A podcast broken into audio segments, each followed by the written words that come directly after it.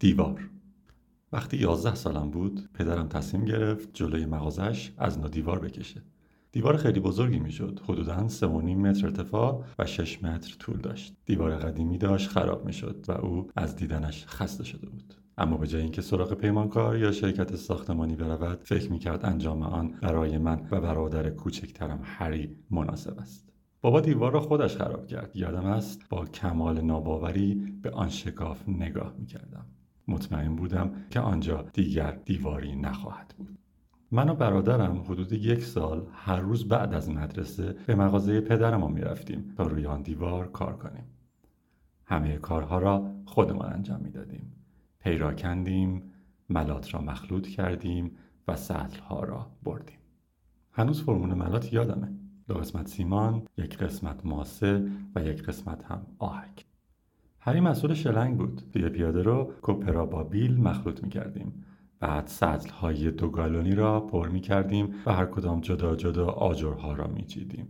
از هیچ میلگرد یا قالب چوبی استفاده نمی کردیم. فقط یکی از آن ترازها داشتیم که وسطش حباب آب دارد. اگر ذره‌ای راجع به ساخت و ساز اطلاعات داشته باشید می دانید که این احمقانه ترین روش انجام این کار است.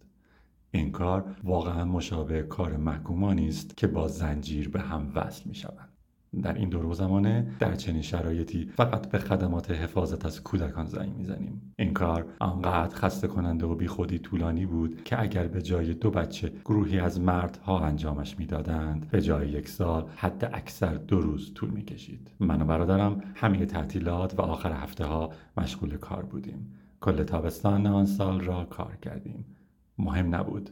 پدرم حتی 1 روز هم کار را تعطیل نکرد و برای همین ما هم نتوانستیم تعطیل کنیم. بارها پیش آمد که با دلسردی کامل به آن شکاف نگاه کردم. اصلا فکرش را هم نمی‌کردم که این کار روزی تمام شود. ابعاد دیوار در ذهنم بی نهایت بزرگ بود. انگار داشتیم دیوار بزرگ فیلادلفیای غربی را می‌ساختیم، با میلیاردها آجر قرمز که تا دور دستها ادامه داشت. مطمئن بودم که وقتی بزرگ شدم و بمیرم هنوز مشغول مخلوط کردن سیمان و جابجا کردن سطل هستم. مطمئن بودم. اما بابا نمیگذاشت مکث کنیم. هر روز باید آنجا میرفتیم، سیمان را مخلوط میکردیم، سطل جابجا میکردیم و آجر میچیدیم. اصلا اهمیتی نداشت که دارد باران میآید، هوا مثل کوره گرم است، من عصبانیم، ناراحتم، مریضم، فردا امتحان دارم. هیچ بهانه‌ای قبول نبود. من و برادرم تصمیم گرفتیم شکایت و اعتراض کنیم، ولی برای بابا فرقی نداشت. ما گیر افتاده بودیم. این دیوار سر جایش بود، ثابت بود. فصل‌ها عوض می‌شد، دوستان می‌آمدند و می‌رفتند، معلمان بازنشسته می‌شدند، اما دیوار سر جایش بود. همیشه سر جایش بود. 1 روز من و هری خیلی بی‌حوصله بودیم. فسفس می‌کردیم و غر می‌زدیم که محال و مسخره است. اصلا چرا باید دیوار بسازیم؟ خیلی مسخره است. هیچ وقت تموم نمیشه. بابا صدای ما را شنید. ابزارهایش را روی زمین انداخت و به سمت جایی که ما داشتیم غر می‌زدیم آمد. آجری را از دستم گرفت و جلوی ما گرفت. بابا گفت دیگه راجع به این دیوار لعنتی فکر نکنید. دیواری وجود نداره. اینا فقط آجرن. وظیفه شما اینه که این آجر رو درست سر جاش بذارین. بعد هم برین سراغ آجر بعدی. بعد اون آجر رو درست بذارین سر جاش. بعد هم بعدی. دیگه اصلا فکر دیوار هم نکنید. تمام فکر و ذکرتون یه آجر باشه. بابا دوباره برگشت داخل مغازه. من و هری به هم نگاه کردیم. سرهایمان رو تکان دادیم. طرف زده به سرش. دوباره مشغول مخلوط کردن شدیم. تاثیرگذارترین درس‌هایی رو که یاد گرفتم به رغم میل خودم بوده است.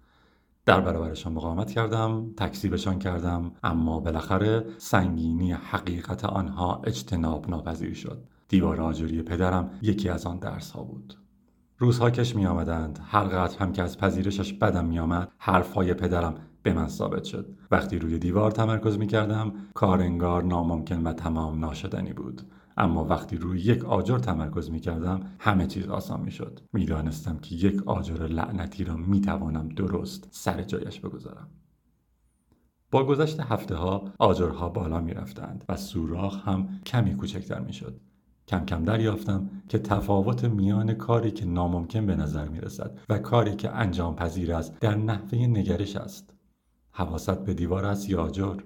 چه موفقیت در آزمون‌های قبولی در دانشگاه، چه موفقیت در رسیدن به جایگاه یکی از اولین هنرمندان جهانی هیپ هاپ و چه ساختن یکی از موفق‌ترین زندگی‌های شغلی در تاریخ هالیوود، در همه موارد هدف‌های بزرگ به ظاهر محال را می‌توان به وظایف کوچکتر تقسیم کرد. دیوارهای عبورناپذیر از مجموعه آجرهای کنار هم تشکیل شدند. در تمام دوران کارم هیچ وقت آرام و قرار نداشتم. به اصول کاری بسیار زیاد متعهد بودم. راز موفقیتم هم کسل کننده است و هم پیش بینی پذیر.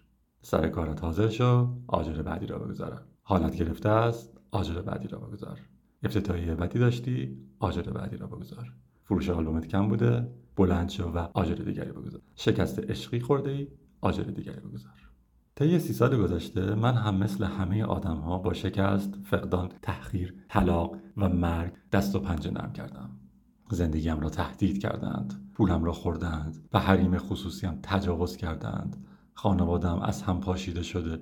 با وجود این هر روز بلند می‌شوم، سیمان را مخلوط می‌کنم و آجر دیگری می‌چینم. فرقی ندارد که چه اتفاقی برایت بیفتد، همیشه آجر دیگری جلویت هست که آماده چیدن باشد. تنها سوال این است که آیا بلند میشوی و آجر را سر جایش بگذاری؟ شنیدم که معنای نام کودک بر شخصیت او تأثیر میگذارد. خب، نام من را پدرم گذاشت. نام خودش را بر روی من گذاشت و بزرگترین مزیت زندگی را به من بخشید. تاب و توان تحمل سختی ها. او به من اراده بخشید. 1 سال از شروع کار من و برادرم میگذشت. روز ابری و سردی بود. آن زمان دیوار در زندگیم چنان ثابت بود که تصور به پایان رساندنش هم برایم توهم بود. انگار اگر ما کارمان را تمام می‌کردیم، شکاف دیگری درست کنارش پیدا می‌شد که می‌بایست سریعاً پر شود. اما آن صبح سرد سپتامبر آخرین کپه را مخلوط کردیم و آخرین آجر را هم چیدیم.